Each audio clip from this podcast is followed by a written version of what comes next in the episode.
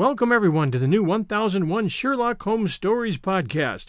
Here you'll find a collection of Sherlock Holmes adventures as well as the best of Sir Arthur Conan Doyle's stories. Some from our archives at 1001 Classic Short Stories and 1001 Stories for the Road, and some newly produced, all here for your entertainment. Welcome back, everyone, to 1001 Sherlock Holmes Stories. This is your host, John Hagedorn, and today's story is The Adventure of the Engineer's Thumb from The Adventures of Sherlock Holmes by Sir Arthur Conan Doyle.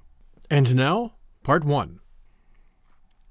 Of all the problems which have been submitted to my friend, Mr. Sherlock Holmes, for solution during the years of our intimacy, there are only two which I was the means of introducing to his notice that of Mr. Hatherley's thumb, and that of Colonel Warburton's madness. Of these, the latter may have afforded a finer field for an acute and original observer, but the other was so strange in its inception and so dramatic in its details that it may be the more worthy of being placed upon record, even if it gave my friend fewer openings for those deductive methods of reasoning by which he achieved such remarkable results. The story has, I believe, been told more than once in the newspapers, but, like all such narratives, its effect is much less striking when set forth en bloc in a single half column of print than when the facts slowly evolve before your own eyes and the mystery clears gradually away as each new discovery furnishes a step which leads on to the complete truth. At the time, the circumstances made a deep impression upon me, and the lapse of two years has hardly served to weaken the effect. It was in the summer of '89, not long after my marriage, that the events occurred which I am now about to summarize. I had returned to civil practice and had finally abandoned Holmes in his Baker Street rooms although I continually visited him and occasionally even persuaded him to forego his bohemian habits so far as to come and visit us. My practice had steadily increased, and as I happened to live at no very great distance from Paddington Station, I got a few patients from among the officials. One of these, whom I had cured of a painful and lingering disease, was never weary of advertising my virtues and of endeavoring to send me on every sufferer over whom he might have any influence. One morning, at a little before seven o'clock, I was awakened by the maid tapping at the door to announce that two men had come from Paddington and were waiting in the consulting room. I dressed hurriedly, for I knew by experience that railway cases were seldom trivial, and hastened downstairs. As I descended, my old ally, the guard, came out of the room and closed the door tightly behind him. I've got him here, he whispered, jerking his thumb over his shoulder. He's all right. What is it, then? I asked, for his manner suggested that it was some strange creature which he had caged up in my room. It's a new patient, he whispered. I thought I'd bring him round myself. Then he couldn't slip away. There he is, all safe and sound. I must go now, doctor. I have my duties, just the same as you. And off he went, this trusty tout, without even giving me time to thank him. I entered my consulting room and found a gentleman seated by the table. He was quietly dressed in a suit of heather tweed with a soft cloth cap which he had laid down upon my books. Round one of his hands he had a handkerchief wrapped, which was mottled all over with bloodstains. He was young, not more than five and twenty, I should say, with a strong, masculine face, but he was exceedingly pale, and gave me the expression of a man who was suffering from some strong agitation which it took all his strength of mind to control.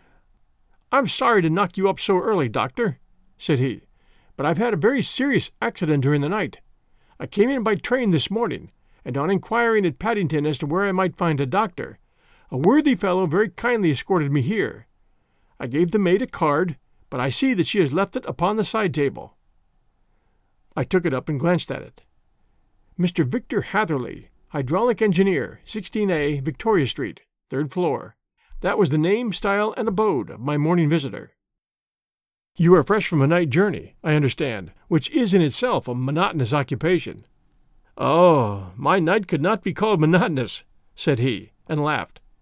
He laughed very heartily, with a high ringing note, leaning back in his chair and shaking his sides. All my medical instincts rose up against that laugh. Stop it, I cried. Pull yourself together. And I poured out some water from a carafe. It was useless, however. He was off on one of those hysterical outbursts which come upon a strong nature when some great crisis is over and gone. Presently he came to himself once more, very weary and pale looking. Ah, I'm sorry, I've been making a fool of myself, he gasped. Not at all. Drink this. I dashed some brandy into the water, and the color began to come back to his bloodless cheeks. Ah, that's better, said he. And now, doctor, perhaps you would kindly attend to my thumb, or rather, to the place where my thumb used to be. He unwound the handkerchief and held out his hand. It gave even my hardened nerves a shudder to look at it. There were four protruding fingers and a horrid red, spongy surface where the thumb should have been. It had been hacked or torn right out from the roots. Good heavens! I cried. This is a terrible injury. It must have bled considerably. Yes, it did. I fainted when it was done, and I think that I must have been senseless for a long time. When I came to, I found that it was still bleeding, so I tied one end of my handkerchief very tightly round the wrist and braced it up with a twig. Excellent. You should have been a surgeon.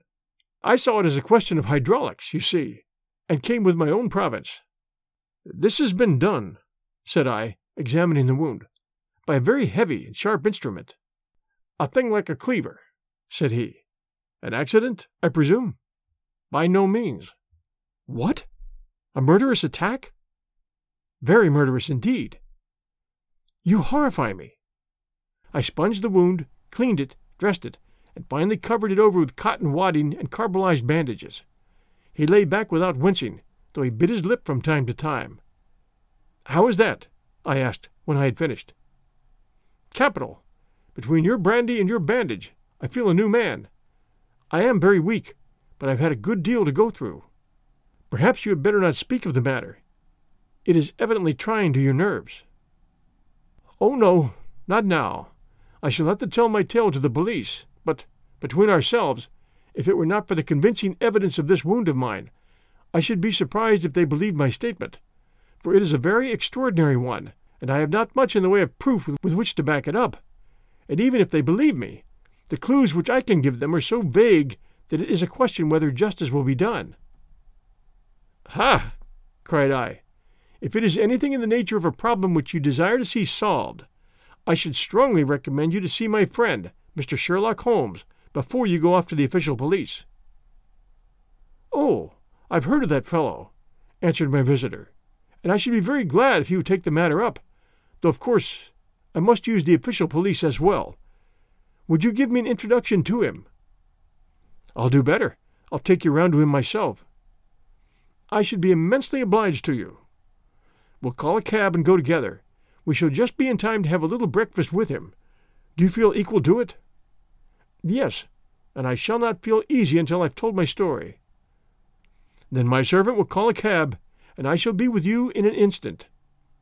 I rushed upstairs, explained the matter shortly to my wife, and in five minutes was inside a hansom driving with my new acquaintance to Baker Street. We'll return to our story right after this sponsor message. And now, back to our story. Sherlock Holmes was, as I expected, lounging about his sitting room in his dressing gown, reading the agony column of the Times and smoking his before breakfast pipe, which was composed of all the plugs and dawdles left from his smokes of the day before, all carefully dried and collected on the corner of the mantelpiece. He received us in his quietly genial fashion, ordered fresh rashers and eggs, and joined us in a hearty meal. When it was concluded, he settled our new acquaintance upon the sofa, placed a pillow beneath his head, and laid a glass of brandy and water within his reach. It's easy to see that your experience has been no common one, Mr. Hatherley, said he. Pray lie down there and make yourself absolutely at home. Tell us what you can, but stop when you are tired and keep up your strength with a little stimulant. Thank you, said my patient, but I have felt another man since the doctor bandaged me and I think that your breakfast has completed the cure. I shall take up as little of your valuable time as possible, so I shall start at once upon my peculiar experiences. Holmes sat in his big armchair with the weary, heavy lidded expression which veiled his keen and eager nature, while I sat opposite to him, and we listened in silence to the strange story which our visitor detailed to us. You must know first, said he, that I am an orphan and a bachelor, residing alone in lodgings in London. By profession, I am a hydraulic engineer, and I've had considerable experience of my work during the seven years that I was apprenticed to Venner and Matheson, the well known firm of Greenwich. Two years ago, having served my time, and having also come into a fair sum of money through my poor father's death, I determined to start in business for myself and took professional chambers in Victoria Street. I suppose that everyone finds his first independent start in business a dreary experience. To me, it has been exceptionally so. During two years, I've had three consultations and one small job, and that is absolutely all my profession has brought me. My gross takings amount to twenty seven pounds. Every day, from nine in the morning until four in the afternoon, I waited in my little den until at last my heart began to sink, and I came to believe that I should never have any practice at all. Yesterday, however, just as I was thinking of leaving the office, my clerk entered to say there was a gentleman waiting who wished to see me upon business. He brought up a card, too, with the name of Colonel Lysander Stark engraved upon it. Close on his heels came the colonel himself, a man rather over the middle size, but of an exceeding thinness. I do not think that I've ever seen so thin a man. His whole face sharpened away into nose and chin, and the skin of his cheeks was drawn quite tense over his outstanding bones. Yet this emaciation seemed to be his natural habit, and due to no disease, for his eye was bright, his step brisk, and his bearing assured. He was plainly but neatly dressed, and his age, I should judge, would be nearer forty than thirty. Mr. Hatherley? said he, with something of a German accent. You've been recommended to me, Mr. Hatherley, as being a man who is not only proficient in his profession, but is also discreet and capable of preserving a secret. I bowed, feeling as flattered as any young man would at such an address. May I ask who it was that gave me so good a character? I said. Perhaps it is better that I should not tell you that just at this moment. I have it from the same source that you are both an orphan and a bachelor, and are residing alone in London. That is quite correct, I answered. But you will excuse me if I say that I cannot see how all this bears upon my professional qualifications. I understand that it was on a professional matter that you wished to speak to me. Undoubtedly so, he said, but you will find that all I say is really to the point. I have a professional commission for you, but absolute secrecy is quite essential. Absolute secrecy, you understand. And of course we may expect that more from a man who is alone than from one who lives in the bosom of his family. If I promise to keep a secret, said I, you may absolutely depend upon my doing so. He looked very hard at me as I spoke, and it seemed to me that I had never seen so suspicious and questioning an eye. Do you promise, then? said he at last. Yes, I promise, I answered. Absolute and complete silence before, during, and after. No reference to the matter at all, either in word or in writing. I have already given you my word. Very good. He suddenly sprang up, and darting like lightning across the room, he flung open the door. The passage outside was empty. That's all right, said he, coming back. I know the clerks are sometimes curious as to their master's affairs. Now we can talk in safety. He drew up his chair very close to mine, and began to stare at me again with the same questioning and thoughtful look.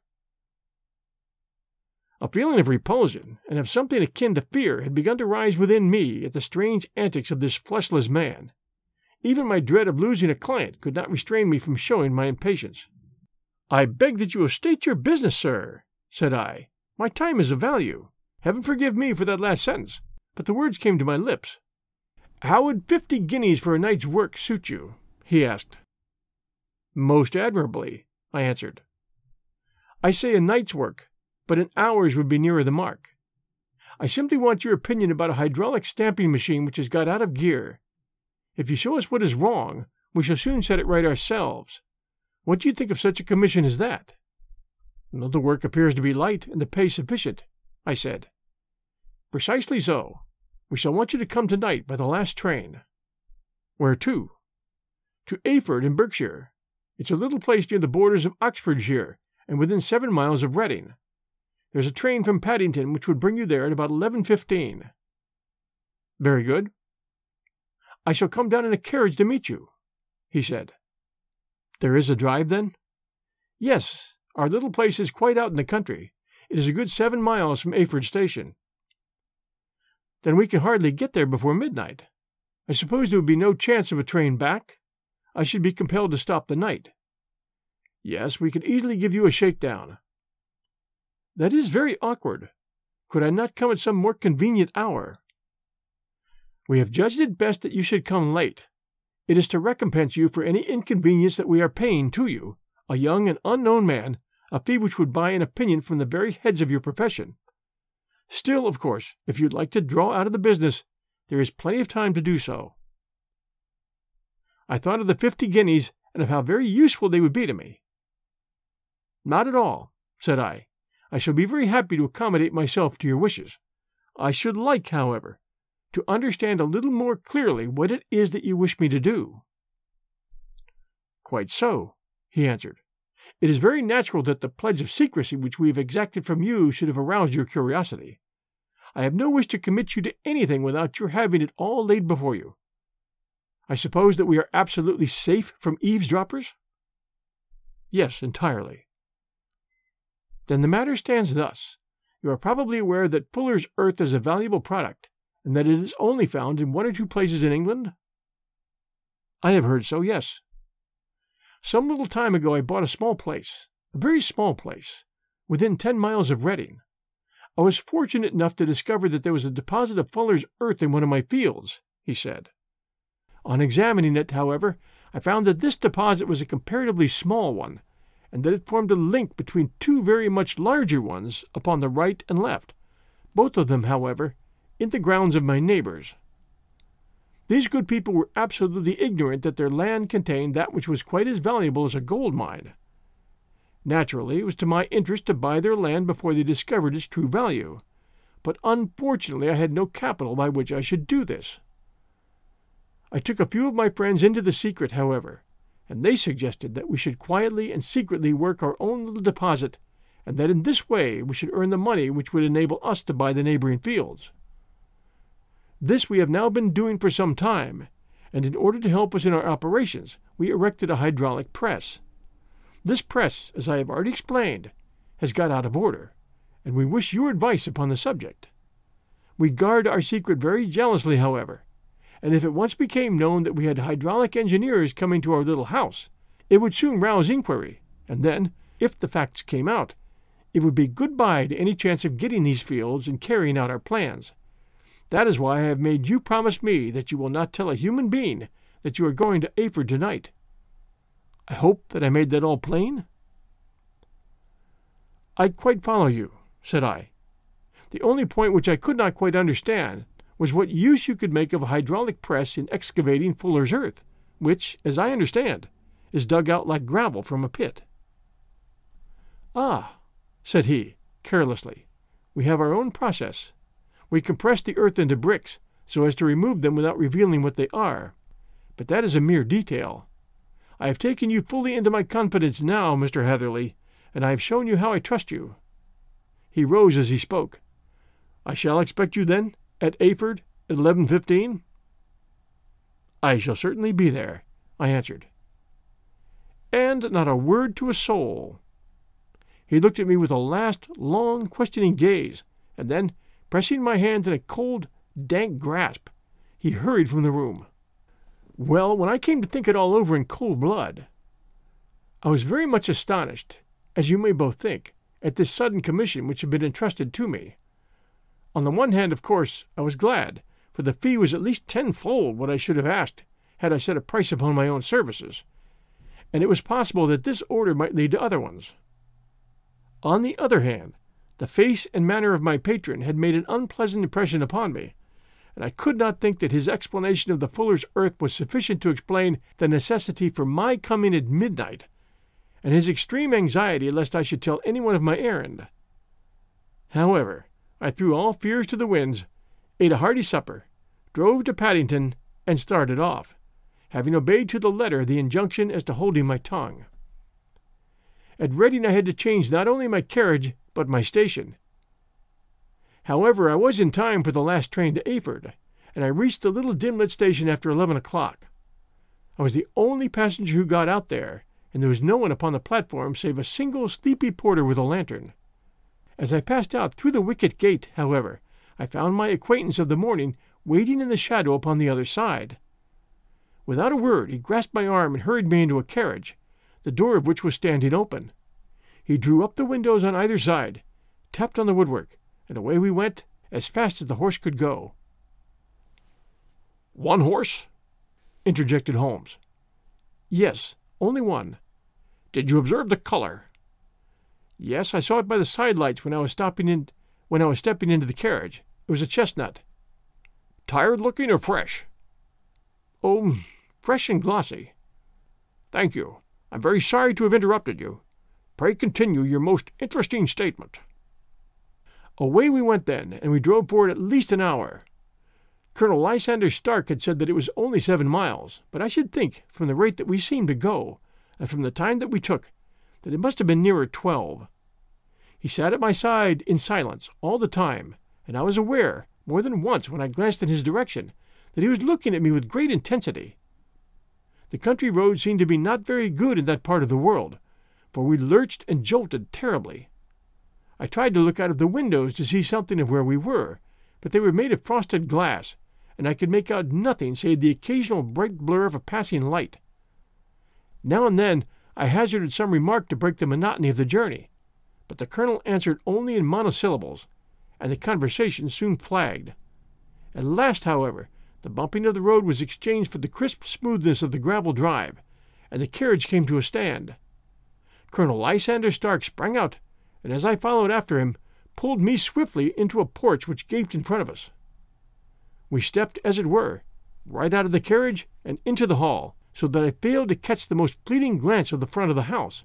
The instant that I had crossed the threshold, the door slammed heavily behind us, and I heard faintly the rattle of the wheels as the carriage drove away. We'll return with part two of the adventure of the engineer's thumb next week Sunday night at 8 p.m. Eastern Time. This is your host, John Hagedorn. Everyone stay safe, and we'll be back soon.